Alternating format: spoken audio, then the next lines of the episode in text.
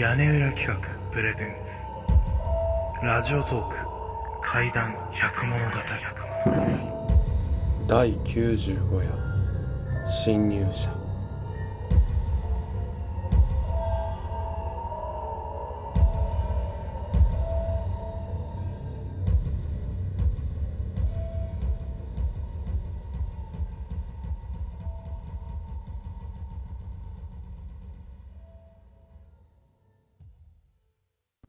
M 子という友人の話。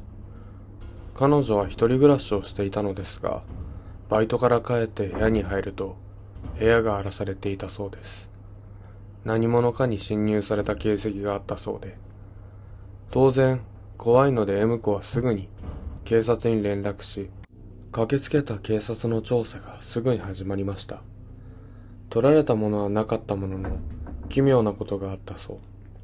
それは何一つ指紋が見つからなかったということです。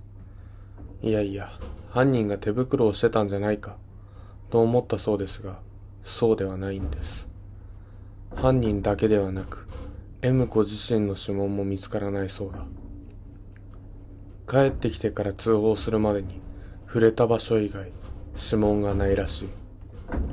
今もその理由はわからず、犯人も見つかっていない。M 子はその部屋をすぐに出て実家に帰るようだ。